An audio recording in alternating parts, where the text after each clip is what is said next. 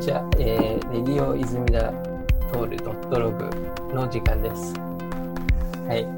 えっとですね、まあちょっといろいろこう、もう、ポッドキャストも、もうこれで第6回で、まあ結構、なんですかね、週に1回、2回ぐらいこう収録してアップしてみたいな感じで続けてるんですけども、まあ今割とこう、ニューヨーク時代にこう出会った人っていうのをこういろいろフォーカスしながら、こう、また話したりですね、ちょっと出演してもらったりしてるんですけども、やっぱりこう、うん、ニューヨークで出会った人とか、いろんな方と出会ったんですけども、こう何かこう、仕事をしながら、こう、アートの活動をやったり、ミュージシャンとして活動したりっていう人が結構多くてですね、そういった方から結構自分も影響を受けて、あの、アートとかですね、音楽とかやらせてもらったなっていうのがすごいあって、そうですね。ちょっと今回、あの、ご紹介するゲストの方も、えーそういった方の一人なんですけども、はい、えーちょっと第6回目のゲストの、はい、えー、清五十嵐さんを、えー紹介したいと思います。えー、清さんよろしくお願いします。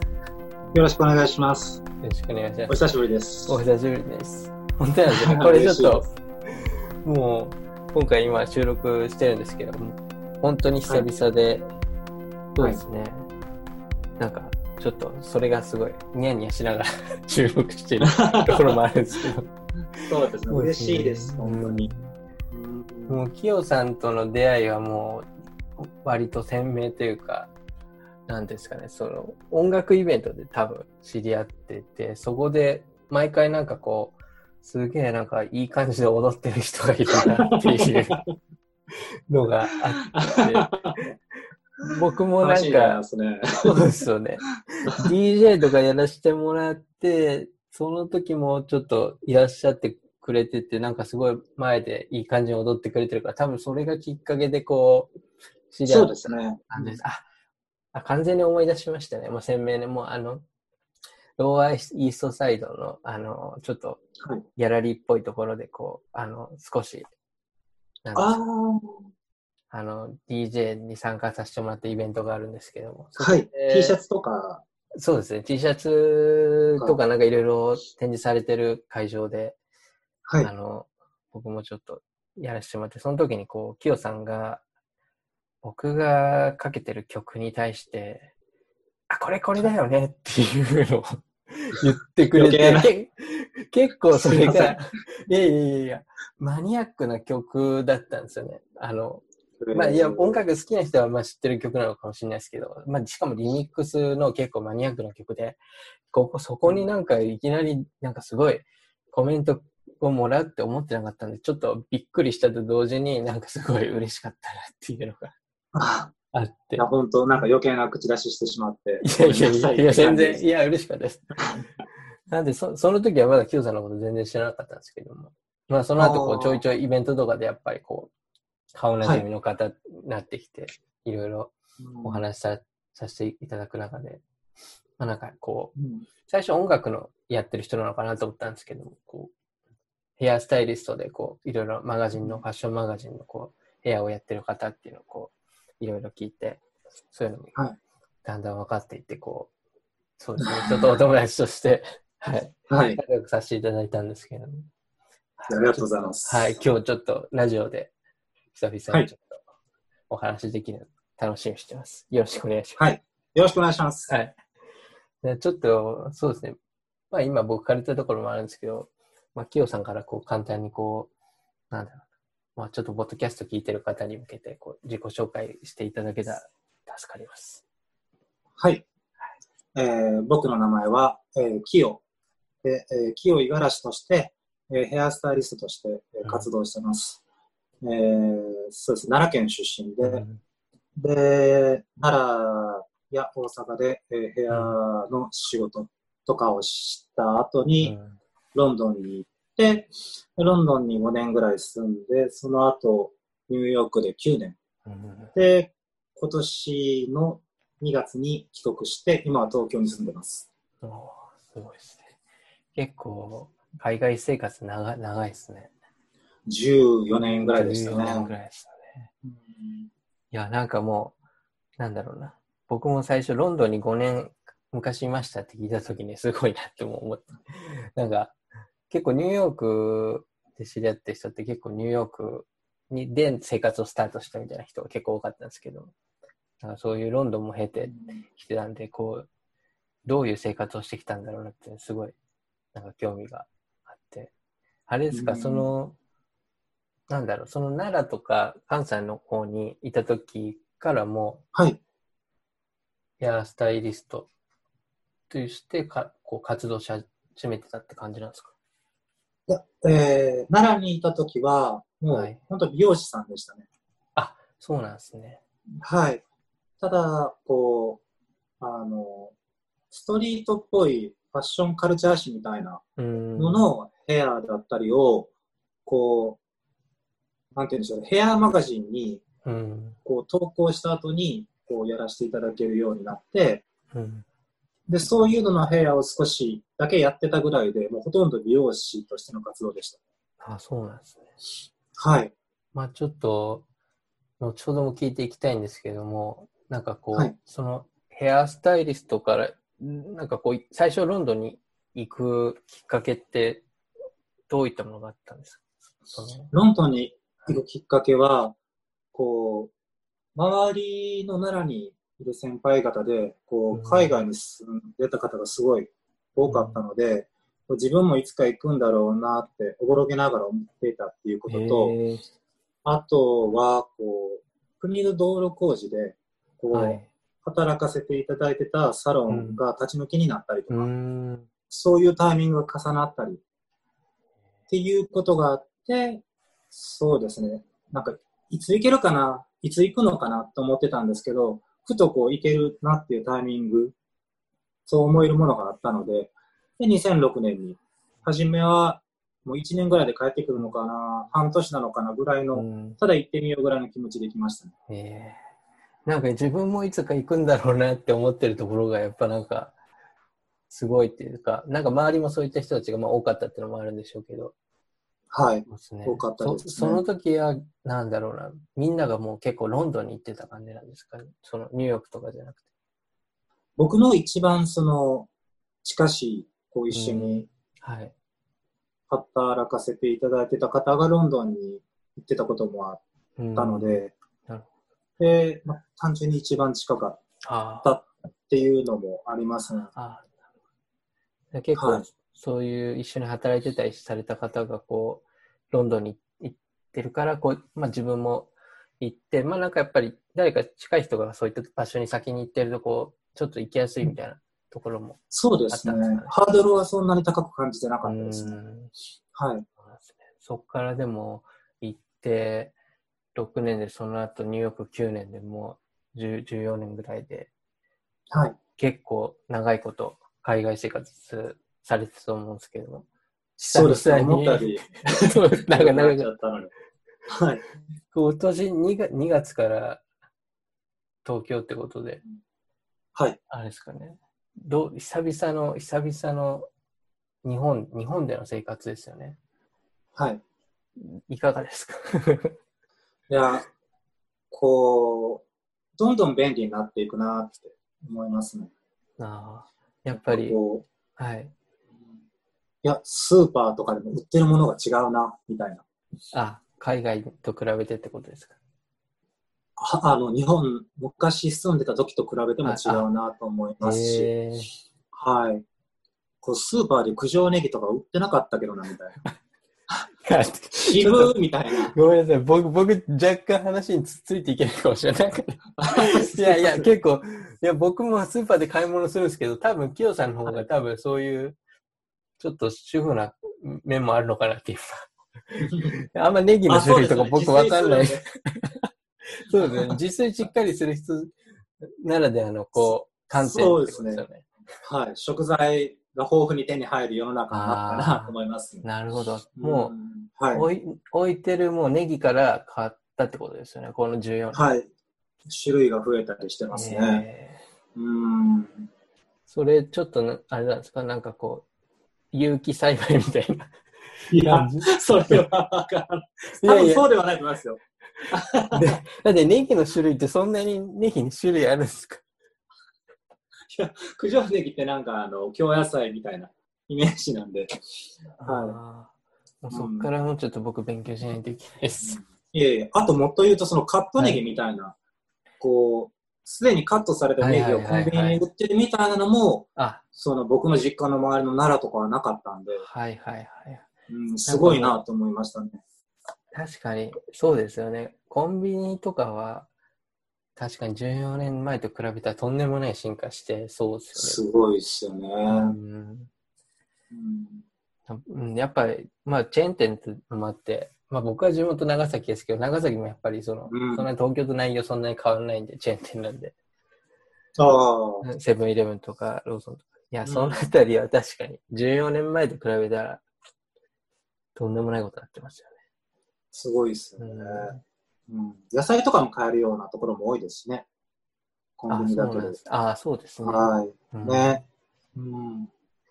いや、確かに、うん、そうですね。もうなんか、コンビ、コンビニの話したら、まあ、そうですね。もうそうです。全然世間話みたいな。世間話、そうですね。まあ、まあ、でもあれですから、世間の変わりようってことなんで、世間話になっちゃいます、ね、そうですね。そうですね。そうなんですね。なんかこう、まあ、観光とか、なんかお仕事とかでまあちょいちょい戻られたりしてたことあると思うんですけど、うん、日本に。はい、そうですね。実際住んでみて、うわ、ここ、すげえやっぱりとか、なんか面白いとか、なんかそういうのってありました？あ、海外がですか？ああ、じゃあ東東京、東京で、今回。東京はまだ2月に帰ってきて、こう家具とかね、IKEA で揃えたりっていう段階でもうこのコロナな感じになっちゃったんで、うん、あまりそのもう、そのちょっとお仕事呼んでいただいて、行かせていただく以外はもう、その、ね、ベタなこう、引っ越し作業みたいなもので、時間を費やして、まだそんな感じるところまで僕全然行けてないですね。あ、そっかそっか、そうですね。コロナのと、ちょうど時期がかぶってたから、そんなにも外にもあまりね、お仕事以外で出づらいでしょうし、確かに。そうですね、もう2ヶ月以上、電車とか乗ってないですね、自転車でしか、はい、移動してないですね。じゃそういう意味で今からちょっとこう、外とかに出て、こう、なんかこう、面白いものとか発見できるかもしれないって感じですかね。ね、いいですよね、うん、そういうところに。なんか、高尾山とか行ってみたいですけどね。高尾山ですか？山登るんですね。あ僕、や、奈良出身だけに山が好きで。あ、そうなんですか。はい。いや、もう。行ったらもうなんか、リアルアンビエントじゃないですか。あ、そうですね。はい。いやそのサウンドスケープがもうアンビエント。うん、そうですね。もう、視覚から入るアンビエント講座みたいな感じですよね。うん、いや、ね、ちょっとインドアと思ってたんで、ちょっと衝撃的な すいません。勝手な思い込みでした。いつも奈良に帰るとずっと裏山に入っていくんです。へえ。はい。そうなんですね。じゃあ自然も好きなんですね。そうですね。うん。いや、すいません。インドアだと勝手に 思ってたもんでしたから。あでも、ちょっと山とか僕もちょっと行ってみたいかもしれないですね。うん。あの、低い山でお願いしたいんですけど。うん、ああ、いいですね。行きましょう。うん ねうん、まあ山ならそんな今この状況でも別に団体で動かなければ大丈夫でしょうしね。うん。ね。はい、ちょっとそうですね。あのー、キヨさんの実際こう、仕事、お仕事のちょっとお話というか、はい、をしたいんですけども、はい、実際その、今現状とか、まあ、ニューヨークとかロンドンとかで、どういうお仕事をされてたんですか、僕は、こう、そうですね、写真撮影の、はい。あの、モデルさんとか、うん、まあ、あと一般のセレブリティの方とかもありますけれども、うん、の、そういう、こう、被写体の方の、こう髪の毛を整える、お仕事ですね。まあ、場合によっては、その、ウィッグ作って、かぶさせていただいたりとか、うん、あとはまあその毛量だったりとか、髪の長さの調整のためにヘアエクステンションを現場で貼ったりもありますし、うん、うん、そういうふうにこう、そうですね、イメージをビルドアップしたりっていうののために、まあ、ヘアスタイリングをするって感じでしたね。うん、結構その、マガジン、ファッションマガジンが中心のお仕事って感じだったんですか、はい、あの、海外はそのファッションマガジンでお金が発生しなかったりとかっていうのがあるので、うん、こうどちらかといえばこういう活動をしてますよっていうのを皆さんに知っていただくためにこう雑誌をやって、うん、で広告のお仕事いただいてっていう感じでしたね仕事としては海外の場合は。あそうなんですね。あ広告ってなると、はい、そのもうマガジンに限らずいろんな広告のその、はい、部屋を担当するって感じだったんですかね。そうですね。はい。なるほど結構僕とか、その、なんだろう、きよさんのウェブサイトとか、インスタグラムとか、結構その、はい、いろんな、あの、ファッションの、こう、ビジュアルが出てきて、はい。あれはもう結構全部、きよさんが、あの、部屋を担当した作品みたいな感じなんですか、ね、そうですね。はい。結構創造的な、なんかヘアスタイルが、とか結構多くて、ああいうのは、あれですか、きよさんが、なんかこう、開発するんですか？それともなんかこう、なんだろう、そういうのをオーガナイズする人がいて、こういう髪型に今回したいんだよね、みたいなのを、キヨさんがいい感じになんか作ってあげたりって感じなんですか？撮影によっても違うんですけれども、うん、大体こう、まあ、ダイレクターみたいな、担当する人が大体いたりっていうことも、特にニューヨークは多くて、で、そのこと、そういう方々から、こういうことできないみたいなことを、こう、聞いていただいて、こちらから提案したりとかにしてみたり、で、こう詰めていくっていうこともありましたし、でもこう、ビューティー、服という全身が映るというよりは、こう顔、はいはい化粧とか髪型が映るのがメインの場合は、もうどういうふうなものかやりたいのを聞いていただいて、自分から提案、プロからさせていただくこともありました。うん。そうですね。結構なんかこう、紙の素材に対してなんか挑戦してるなみたいな作品とかも結構あって、それがなんか普通に、なんだろうな。ファ、ファッション的な感覚っていうよりなんかこう創造物として面白いなっていう感じで見てて、なんかこう髪の毛がもうなんか、なんだろう、波のようにうねうねうねうねこうなってるようなやつとかがなんかペターってなんかジェルでなんか顔に張り付いてるみたいな感じでああ、そう。ね。なんかこれって結構技術的にこういうのできるんだと思って、なんかその時は面白いなと思いました。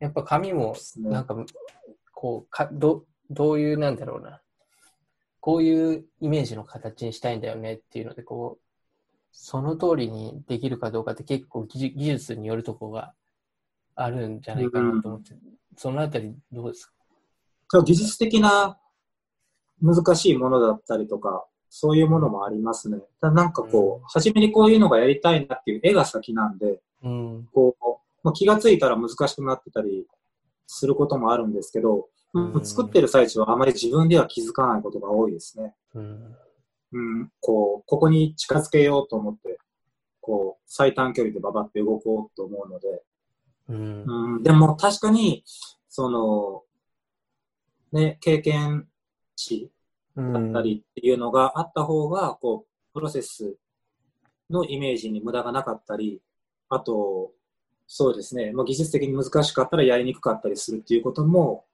あるかもしれないですね。うん。うん、そうですね。あれですか、その、なんだろうな。その、マガジンのその、お仕事とかをこう始めるきっかけっていうか、その最初はヘアスタイリストで、まあ、ロンドンに行くことになったと思うんですけども、はい。なんかそれ、マガジンの伝え、なんだろうな、そのヘアの仕事をやるのきっかけっていうのは、ロンドンで何かこう、出会いがあったからとか、そういう感じなんですか？そうロンドンで、こう、ライブハウスで、かな、こう、出会った方に、アシスタントとかしてみないって誘っていただいたんですけれども、うん、こう、その前に日本で、こう、まあ、ファッション雑誌の撮影の、うん、まあ、美容雑誌みたいな感じだったと思うんですけど、はいはい、ファッションカルチャー市との間みたいな。うん。そういうのをやってるときに、こう、何回か呼んでいただいてるときに、アシスタントさせていただいたり、習ったりとかがないまま、はい。こう、日本でやっていたので、こう、だんだん似通ってきてたんですよ。こう、うん引き出しがないっていうか、深みが全然なくて。で、っていう気持ちが自分でも気づいてなかったんですけど、ちょっと引っかかってたみたいうんで。で、それをロンドンで、こう、そうですね、アシスタントとかしてみるって聞いていただいたときに、こう、その悔しい気持ちがあったので、それを今、このタイミングで学ばさせていただけるっていうのは、すごいなんか、うん、タイミング的にもいい感じだなと思って。なるほで、すごいポジティブな気持ちで、アシスタントワーク、ロンど。ドンから始めた、その、そうですね、習ったり、その、そうですね、こう、手伝わさせていただく中で、うんこう、そうです日々の中で気づきがあったり、学びがあったりっうんていうところに入ってきましたね。うんやっぱりあれですか、その、美容室でやっていたヘアサロン自体と、その、実際にその、何ですかね、ある意味別の業界っていうか、そういううん。ヘアのこう、なんだろうな、そういう雑誌とか、はいあのま、そのビューティーのマガジンを担当するっていうので、うん、結構、なんですかね、違いっていうのは結構ありましたか？やっぱり美容室との違い。そうですね。うん、こう、美容室でしたら、こう、来ていただくお客様の、こう、もう、デイリーケアうんとか、も考えないといけないので、うん。こう、まあ、日常生活の中でどういう風なファッションスタイルでいたいのかとかを考えながら、こう手術をさせていただくって感じでしたけれども、うんこう、撮影になると、もう、極端な話言うと、どう映るかが全てなので、はいはいはい。こう、例えばじゃあ正面から撮影するって決まってる場合は、うん後ろが、こう、言ったらこう、土台というか、ハリボテみたいになっても、あ言ったら正面から映ると関係なかったりっていうのがあるじゃないですか。あはいはいはいはい。そういう、こう、どう映るかっていうところにもう集中してっなるほど。ていうところが大きな違いですね。ええじゃあ、後ろとかでなんかこう、ピンとかでこう、すごい、もう見えちゃまずいけど、後ろだからもうピンでいっぱい止めたりとかそういうのもあるんですか？なんか、表紙には見せれないけど、みたい 場合によってありますね。な。まあそうですね。撮影の場合はそうです。ショあーーとかだったら後ろも見えちゃうんでできないんなるほどけですね。はい。撮影の場合で、こう、アングルが決まっている場合はありますね。うん正直。まあでもごくごく、今は稀になってきてますけど、こう、ヘアスタイルも、もうちょっとこう、あの、突拍子のないファンタジックなものから、少しこう、リアルなものになってきているので、ああ昔ほどそういう、そこまでできる回数自体は減ってきてますけれども、うんでも全然そういうこともあります。はい。ああ、そう。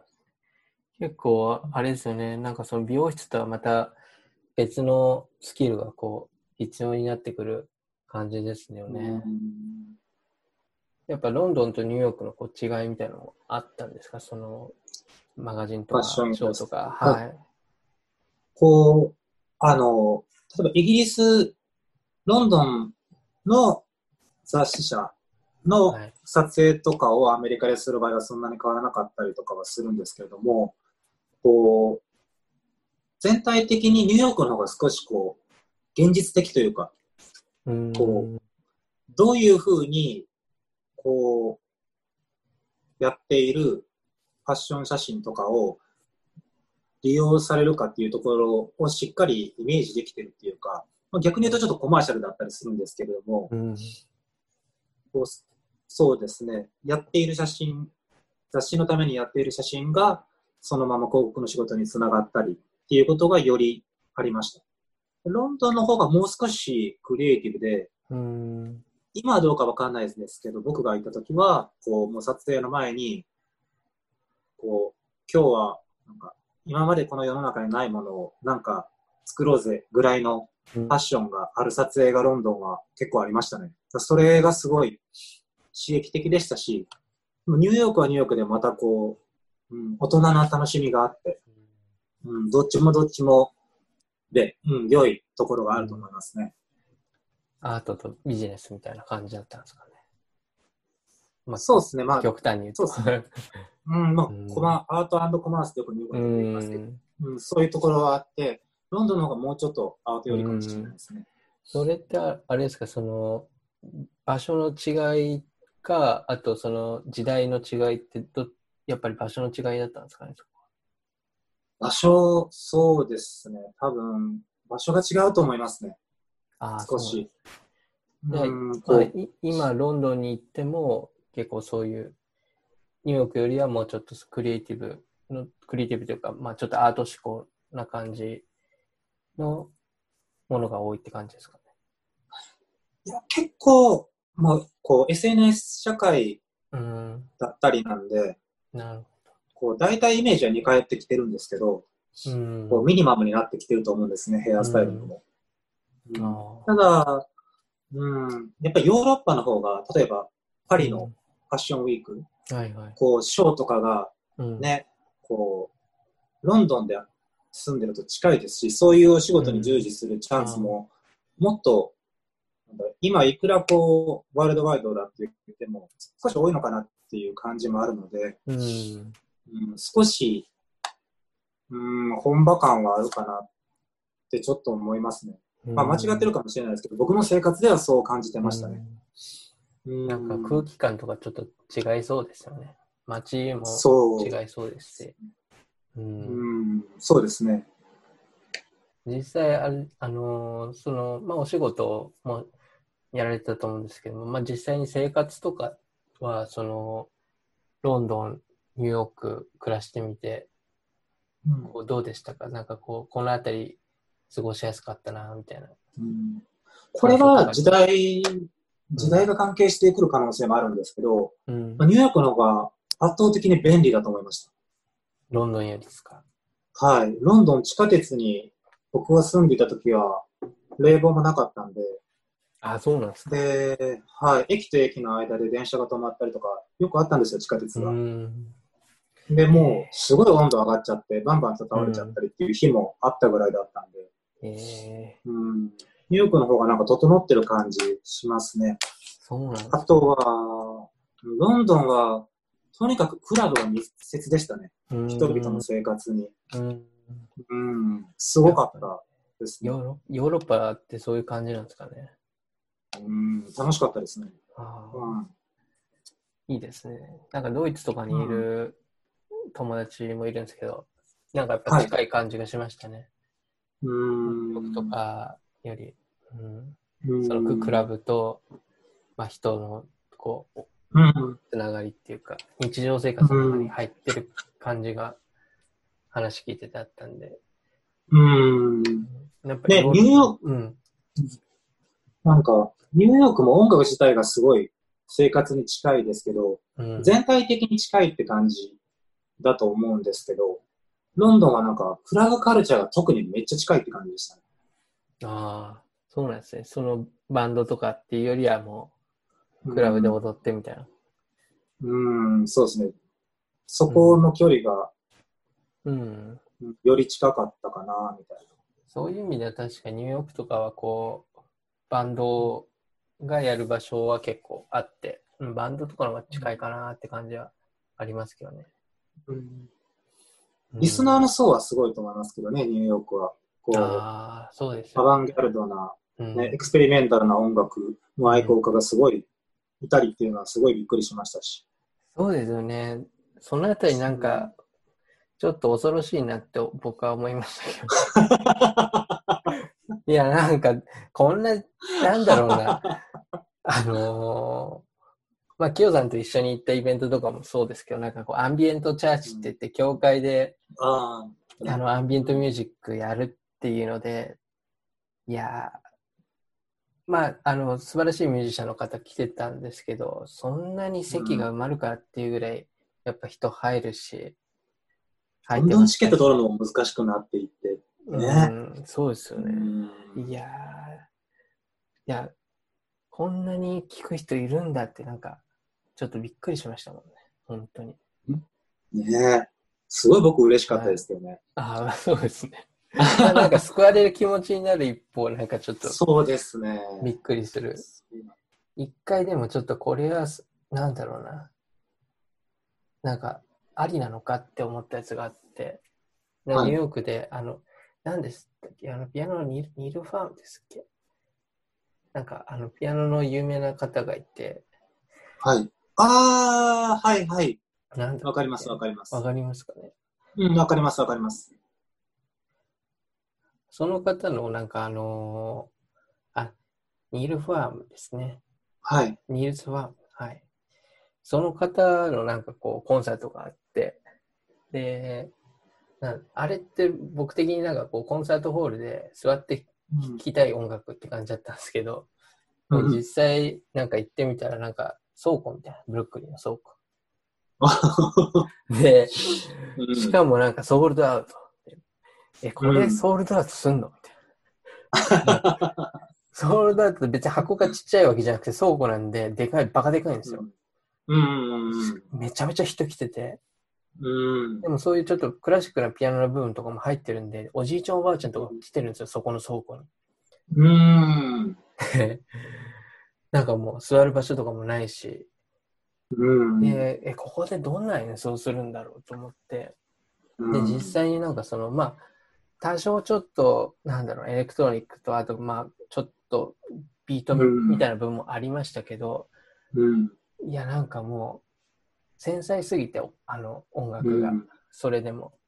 みんななんか話してって、なんかもうそのざわざわ話してる音に音楽が負けるっていう ライブだったんですよ。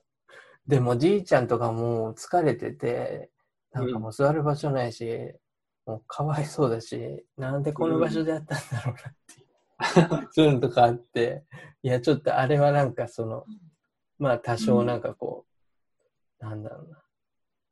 そういう例として僕はびっくりしましたけどね。こんなうん人が来るんだっていや、ほんとすごいパーティーいっぱいありますもんね。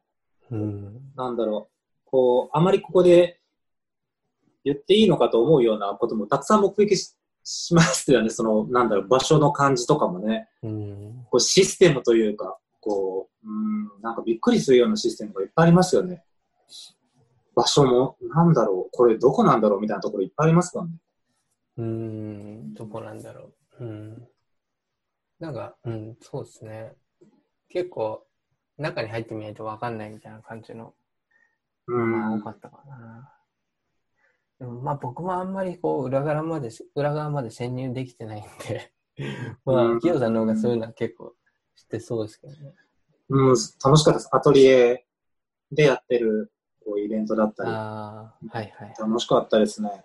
人入りすぎても困るんで、あ電話して中から開けていただかないと入れないようなのとかありましたし。ん。うん。結構、面白かったですね。ちょっと、なんだろう、アバンギャルドな音楽とかそうですね。ドローン、ドローンアンビエントをひたすらやったりとかなんか。そうですね。自作の楽器でドローうン、ん。アンビエントみたいだったり、あとフィルムも上映したりとかしますけど、これ一体どこなんだろうみたいな、こう、火祭りみたいなフェスティバルの映像が流れてるのをみんなで三角座りで見る。面白かったです。えーうんあれですか？ニューヨークはそういった面で、まあ、うん面白い部部分あるあるんですかねそういうちょっと、アンダーグラウンド、アンダーアバンアバンギャルドな。いや、そうですね。それは素晴らしかったと思いますね。そうですね。うんすごい楽しかったですね。あちょっと話を戻すと、うんそういう意味で生活はニューヨークの方が僕は楽し、ロンドンもロンドンで楽しかったですけど、特に仕事が楽しかったですけど、うん。こう部屋を作る、いろんなことを作らさせていただいたり、うん。いろんな挑戦をさせていただいたことはすごいなんか、素晴らしいことだったし、ラッキーだったと思います。うん。ニューヨークで住めて、その生活の中で音楽の短さや楽しかったこともすごい、うん、本当に素晴らしい経験って言えますね。うん。うん。実際にその、まあ、ちょっとミュージシャンとしての、ちょっとキヨさんにちょっと少しお話聞きたいなってところもあって、その、やっぱりそのニューヨークのそういった文化とかがあって、なんかこう、なんだろうな、音楽とかをまた発表されてたって感じなんですかね。なんか、あの、以前お話に来た、その、関西とかの時も、こう、音楽はい。やれたって聞いてて、はい。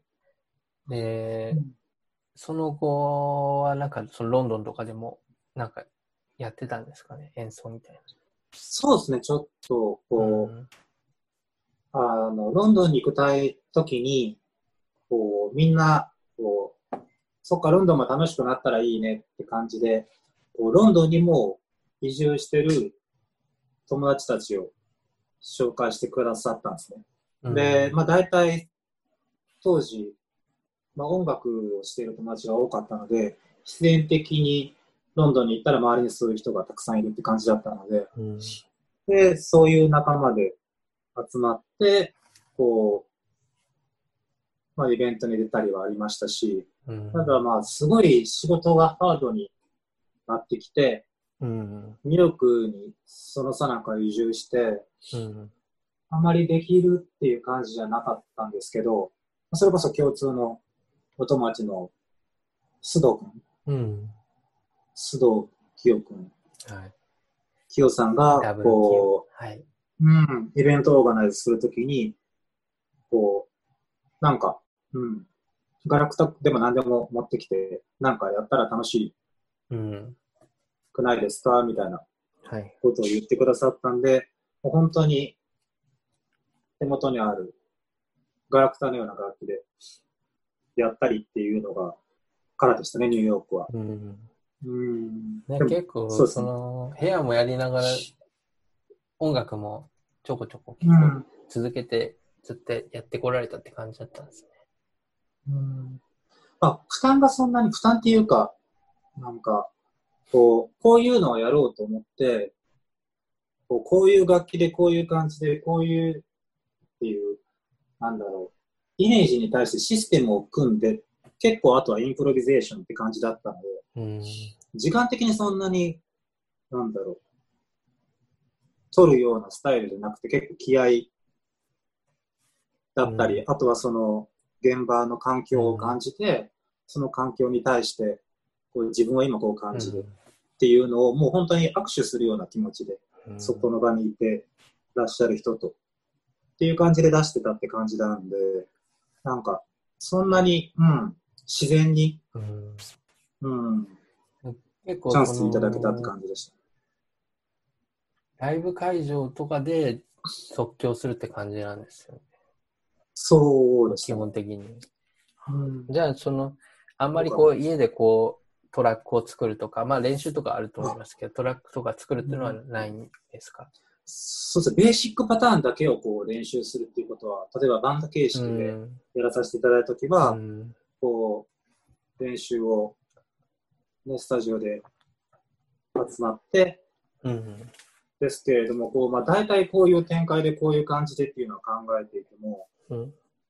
うん、そんなに精密なものを組んだりっていうのは、でももともとずっとそうで、うん。あんまりそういうのを組むタイプじゃなかったうですね。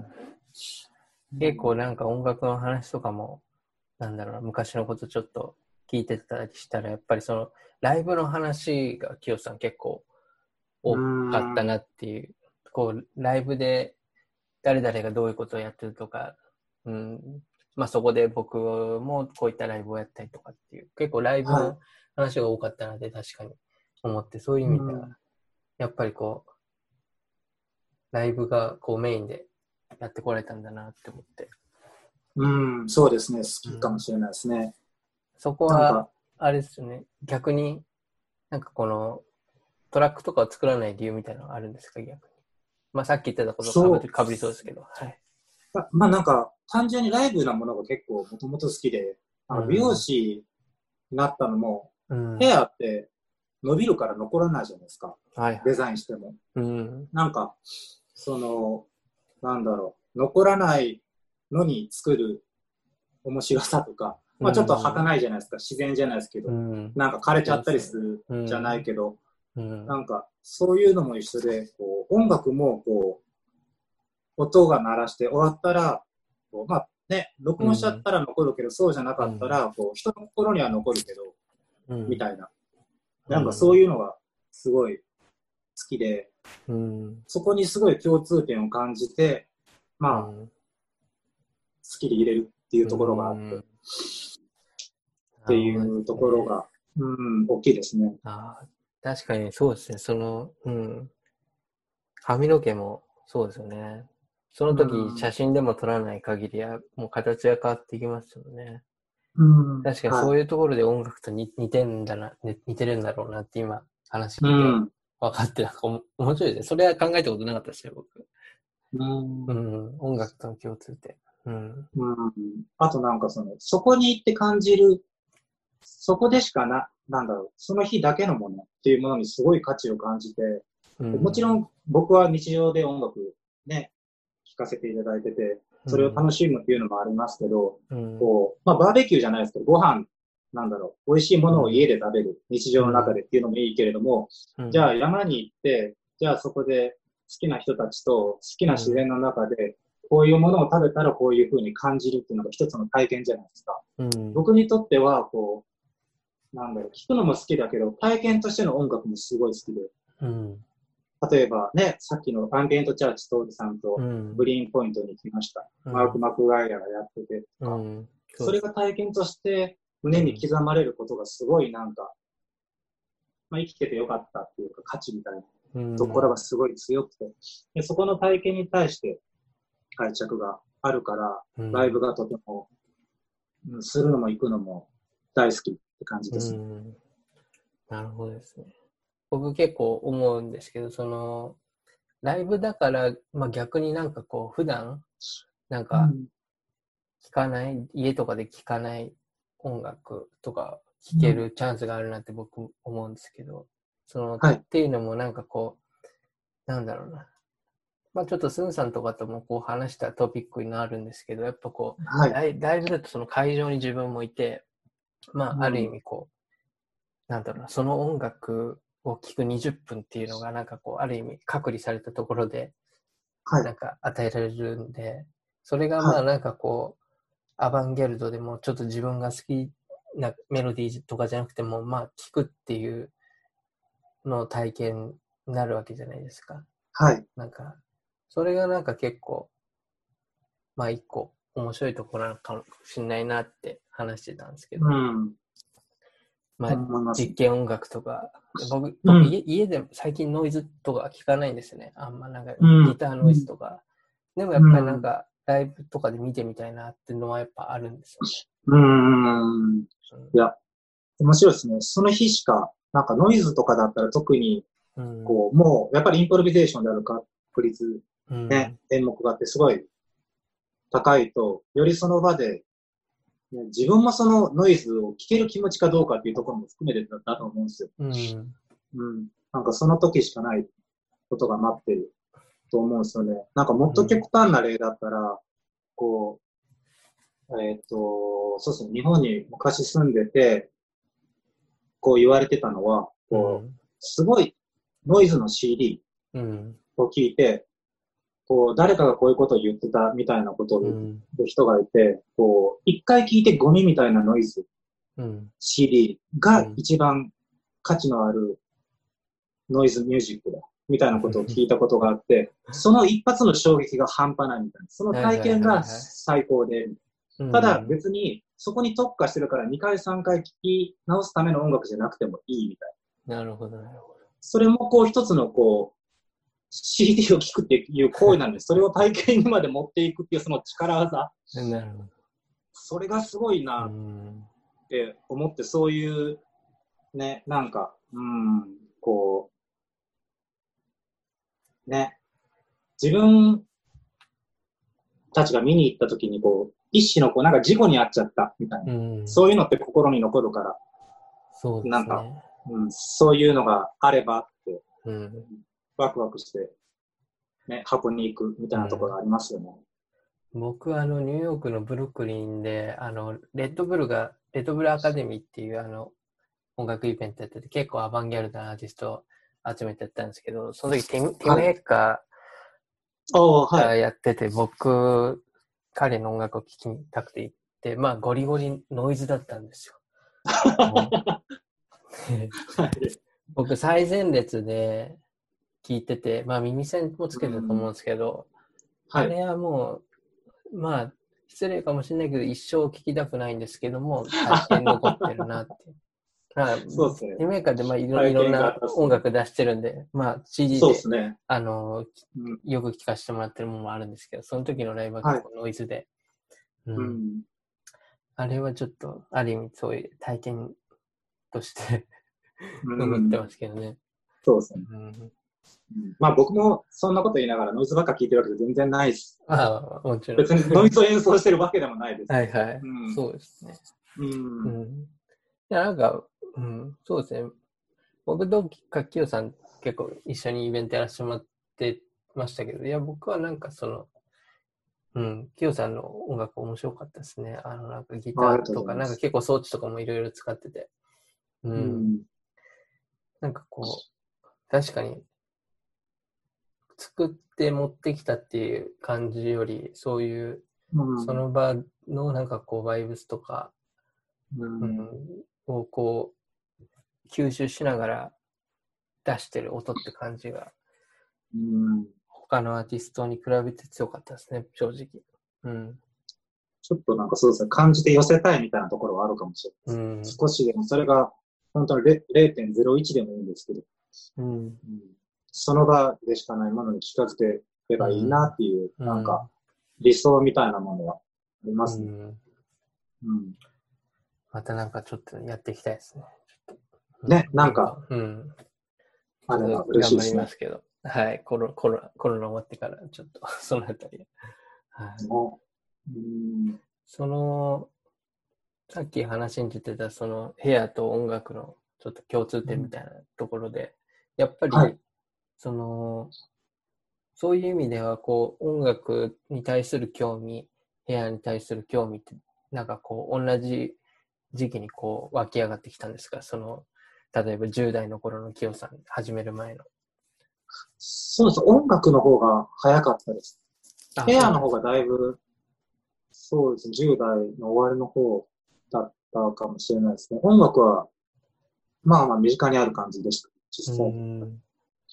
んうんもうその、その時はどういったものを聞いてたりしたんですか？は、一番初め、まあなんか恥ずかしい話なんですけど、家がすごい厳しかって、うん。こう、同日、あまりに厳しすぎて家から逃げたみたいな。で、逃げて、友達の家に逃げたんですけど、その友達の家が、あの、キリスト教の教会だったんですよ。うんで、その教会の礼拝に逃げ込んだら、こう、通撃されないみたいな感じで、うんそこに楽器があったので、初めはその楽器をそういう風にして始めたりもあったんで、一番初めは賛美歌にすごい影響されました。へえ、あ、そういうもう、なんだろう。うん。やっぱ場所、場所っていうか、その、なんか CD 屋とかに行って、こう、なんか視聴器で 聞くとか、そういう出会いじゃなくて。なんかそうです演奏する音楽だったうんり、そこでみんなで歌ってた音楽とかなるほど。っていうのもあって、初めはそういうので、うん。で、次だんだんそのプログレッシブロックみたいなのを聞くようになって、うん。で、こう、ちょっとそういう、なんだろう、賛美歌っていうか、まあそういうちょっと近い要素があるっていうか、今から考えたらちょっとその、ほわーんとした、うん。まあ、ドローンっぽいものの要素があったりとか、うん。そういうものがあるものもあったので、あ、こう、うん、入ってきやすかったですね。で、そしたらこう、ジャーマンうん。ミュージックみたいなのってうんアンビエントとかも混ざってるじゃないですか。うん。で、そのジャーマンプログレッシブロックとかに行くと必然的にこうん。う、ね、こう、民族音楽を取り入れてる、こう、ホルガーチューカンの人だったりとか、うんまあ、ぐるぐるのドラマーのマイノイマイヤーうん。だったりも聞くと、こう、ああ、こういう音楽もあるんだって、こう、どんどんこう、民族音楽もうん。を聞いたりしたくなったし、どんどんもっとこう、じゃあ、ブライアン・イーノが出てきたりとかっていうので、うんアンデントに行ったりとか。うん。で、その中でこう、そうですね、関西のシーンがエクスペリメンタルなものが多かったんで、そういうちょっとものを聞いたりっていう思考が混ざると現代音楽っ。ていうのはありましたね。結構、なんだろう、メジャーなところになんかこう、周りが聞いてるものを自分も聞くっていうよりは結構なんか興味を掘り下げていく感じで、どんどんなんかいろんな音楽聴くようになったって感じですよね。そうですね、それも、うん、まあメジャーなものを聞いてたと思うんですけど、自分で途中で買わなくなったのは、あこう、なんだろう、みんなが持ってたら、まあ、こう、ワンチャン借りれるじゃないですか。で、それで聞くことができますけど、はいはい。こう、偏ったものって自分が買わないと、誰も買ってないから自分で買って食べるしかないっていうのと、はいはい。あと、こうなんか、すごい若い時に、それこそ多分、もう10代の前半とかに、こう、お小遣いが入った、こういう、なんかどんな音楽、CD 買ったらいいって言われて、ちょっとなんかノイズみたいなのを勧めたんですね。本当に僕は聞きたいと思ったから。うんそしたら、なんでこんな罰ゲームみたいな CD 買わすんだって怒られたことがあって、あ、こういうものは自分で責任を試していかないといけないとなるほど。っていうのもあって、そういうものを買う頻度が増えていったっていうのはありますね。はい。確かにそうですね。聞く人によってはもう罰ゲームみたいにしか思えない音楽もありますからね。そうですね。でもまたそこの聞き手によって感じ方がものすごい変わるっていうところもまた一つの魅力かなと思います。うん。そうですね。うんなんで今日こんな別にノイズを押すみたいな展開になったんでしょうね。まあ、そんな別にめちゃめちゃあるじゃないですか。うん。まあ、話としては、ノイズって言った方がなんかある意味話が分かりやすいところもあるのかなってうん。ところはありますもんね。う。ん。そうですね。やっぱ、じゃあそういったなんかこう、なんだろうな、掘り下げていく中で、こう、なんだろうですかね。自分もまあ演奏する、あの、立場だったと思うんですけども、はい。ヒヨさんの、まあ、生涯って言ったら大きくなっちゃいますけど、あ、影響を受けたそういうアーティストっていいるんですか？うん。なんか今こういう話の流れできたので、うん。一番思うのは、アーティストじゃなくて、うん。テレビ番組、テレビ番組ですか？はい、があるんですけど、はい。こう、高校の時かな、多うん分、それこそ10代の、それこそ、多分真ん中ぐらいなんですけど、う関西ローカルのテレビ番組で、ん。うん。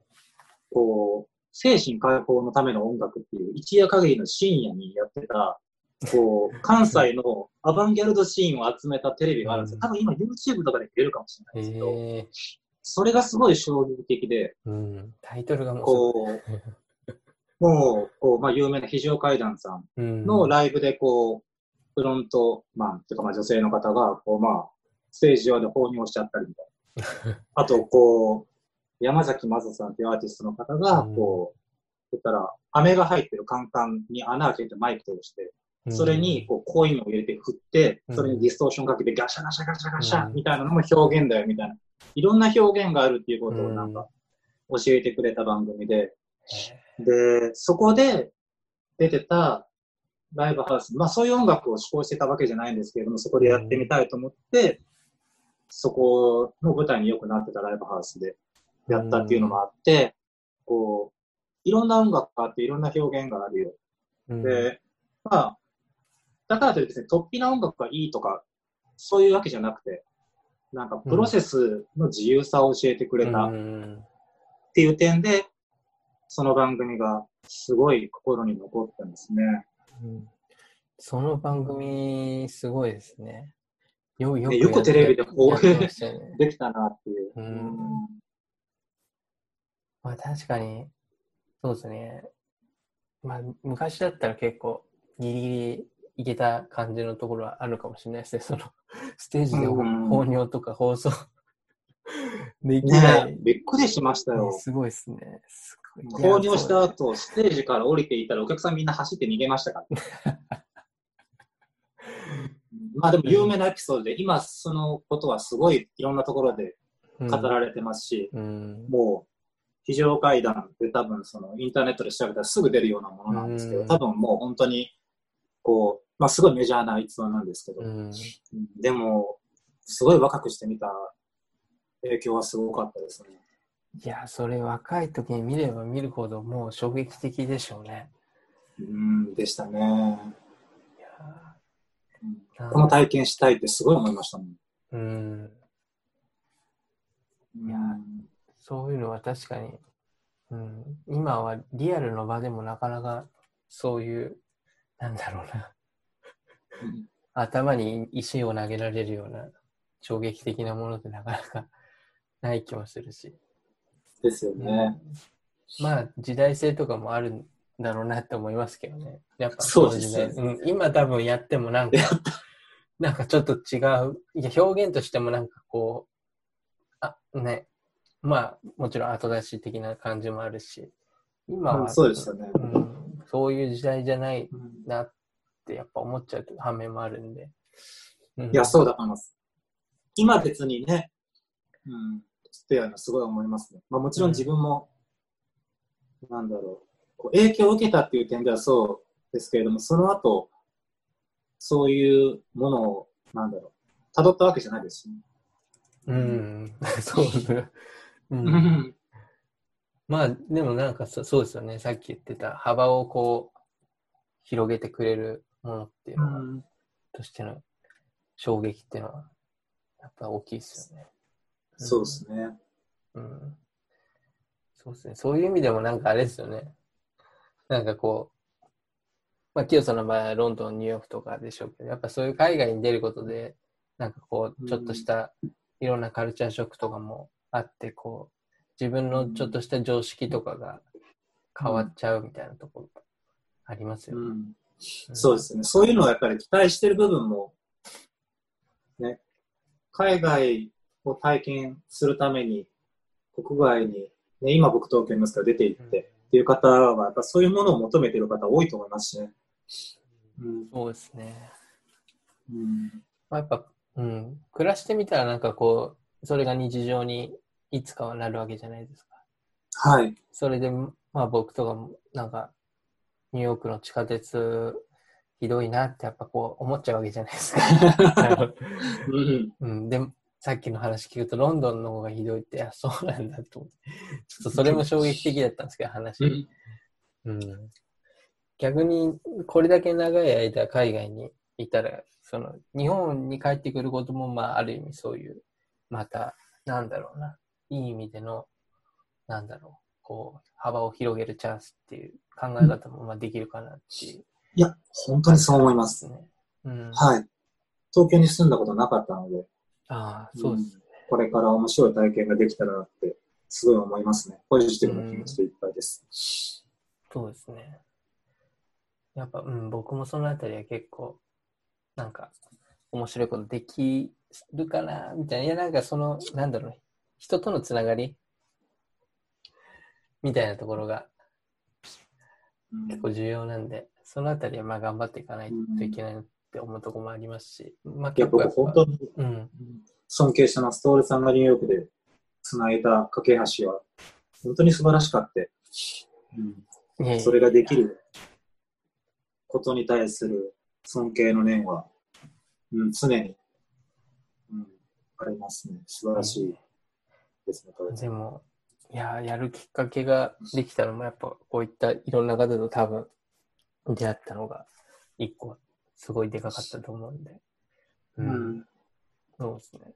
まあちょっとそのエネルギーを、こう、東京でも何か活かしたいなって思ってますけどね。まあなんかいいろんな素晴らしい方がいるんで、そういった人をまたつなげて、一個なんかエネルギーのあるものしたいなと思いますけどね。うん。うん。はい。あれですか、なんか、まあ、2月からもう東京で、その、多分今、まあ、6月にこれも、今、6月9日の収録なんですけども、はい。まあ、結構大変でしたか？コロコロナっていうか。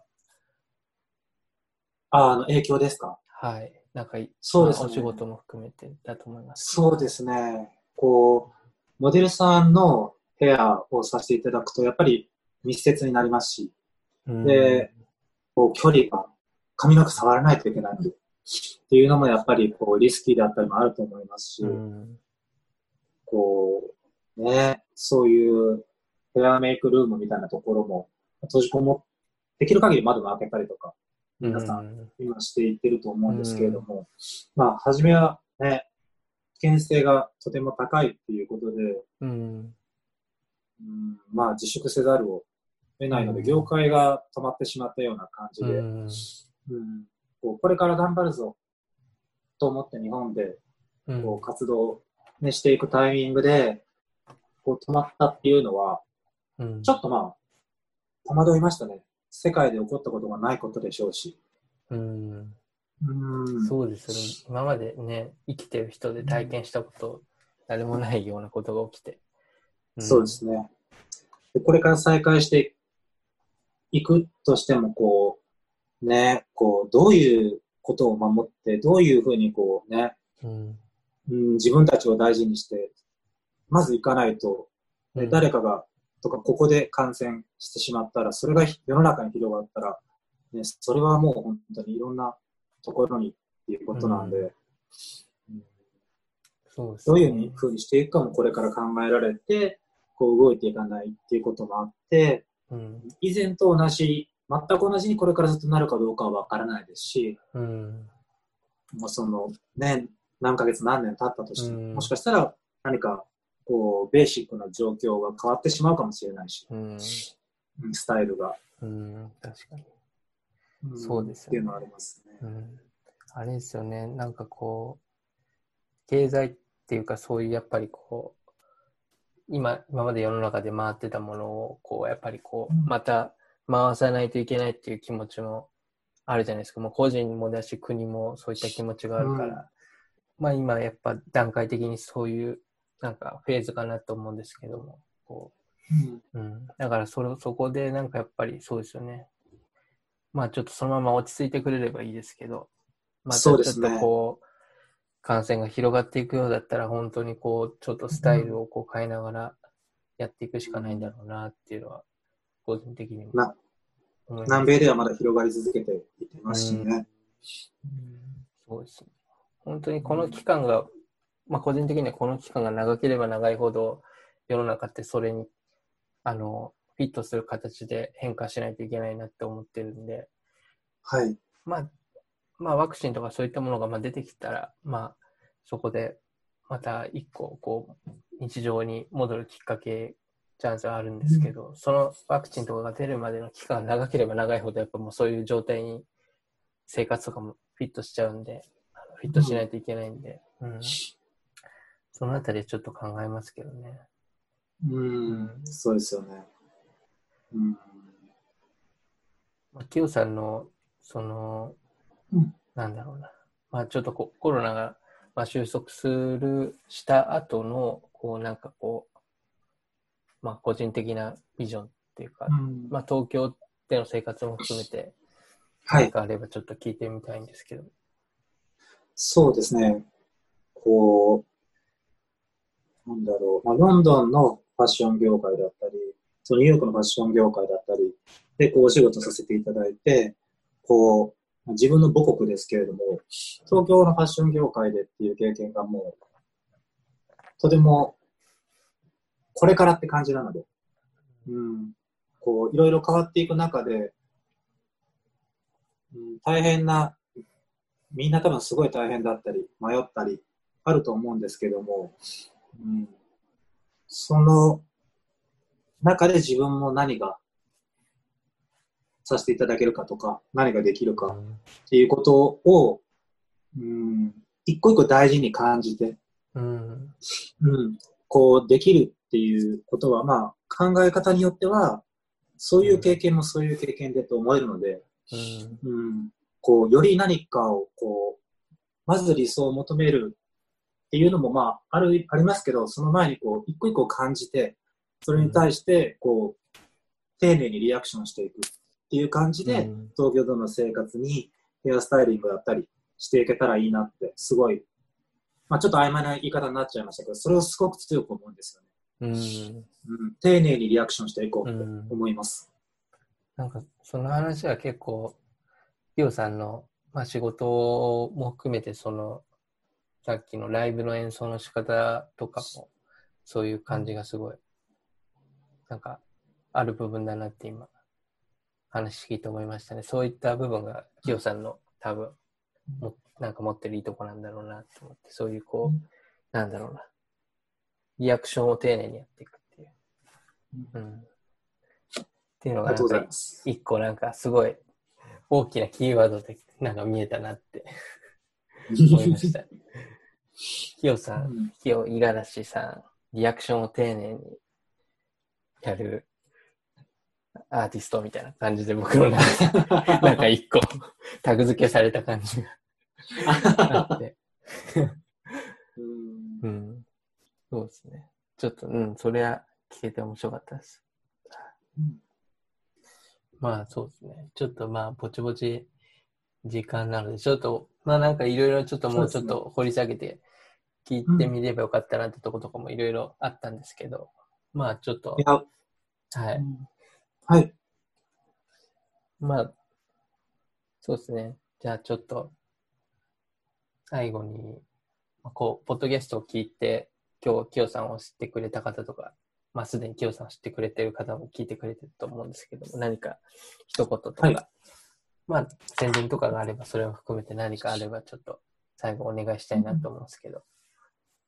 そうですね。まだ、こう、東京に移住してすぐなので、まだ宣伝っていうほどできるものはそれほどないんですけれども、こう、はい今こう、これを聞いていただいている方のお友達だったり、こう、ニューヨークで、こう、出会えた方々、聞いていただいてたりってあったら、本当に、うん、こう、いろんな出会いに感謝してるって、うん。こう、なんか伝えさせていただきたいです。本当にありがとうございますって。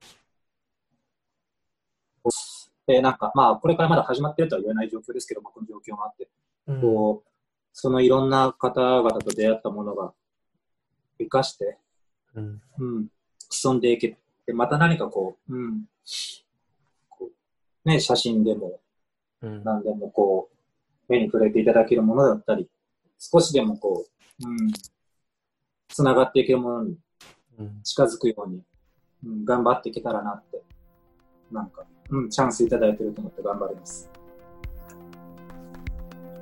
ありがとうございます。応援してます。暗みたいな、暗くないえ暗くないですよ。暗くないですよ。新妙になりすぎたいいや、なんか、いやでも、僕はなんかこう、ちょっとしたなんか希望みたいなのが今話して、ちょっと心の中に少しできたんで、嬉しかったです。いや、もうなんかその、丁寧にリアクションするっていうのは多分、今、必要とされてることだなって、自分自身も思ったんで、うん。うんやっぱり、うん。それがちょっと嬉しかったです。ありがとうございます。いや、ありがとうございます。じゃあちょっとまあ、そろそろ時間なんで、ちょっはい。と、はい、これぐらいになりますけども、はい。清、はい五十嵐さん、はい。ありがとうございました、今日。はい、ありがとうございました。はい、またちょっと、近々ちょっと、まあ、落ち着き次第、ちょっと、また講演か何かお話、はい、講演じゃなくてもですね。まあなんか、ライブとか行けたり行ったりとか、はいそうですね。したいですね。はい、ありがとうございます。ありがとうございました。どうも。はい、ありがとうございました。はい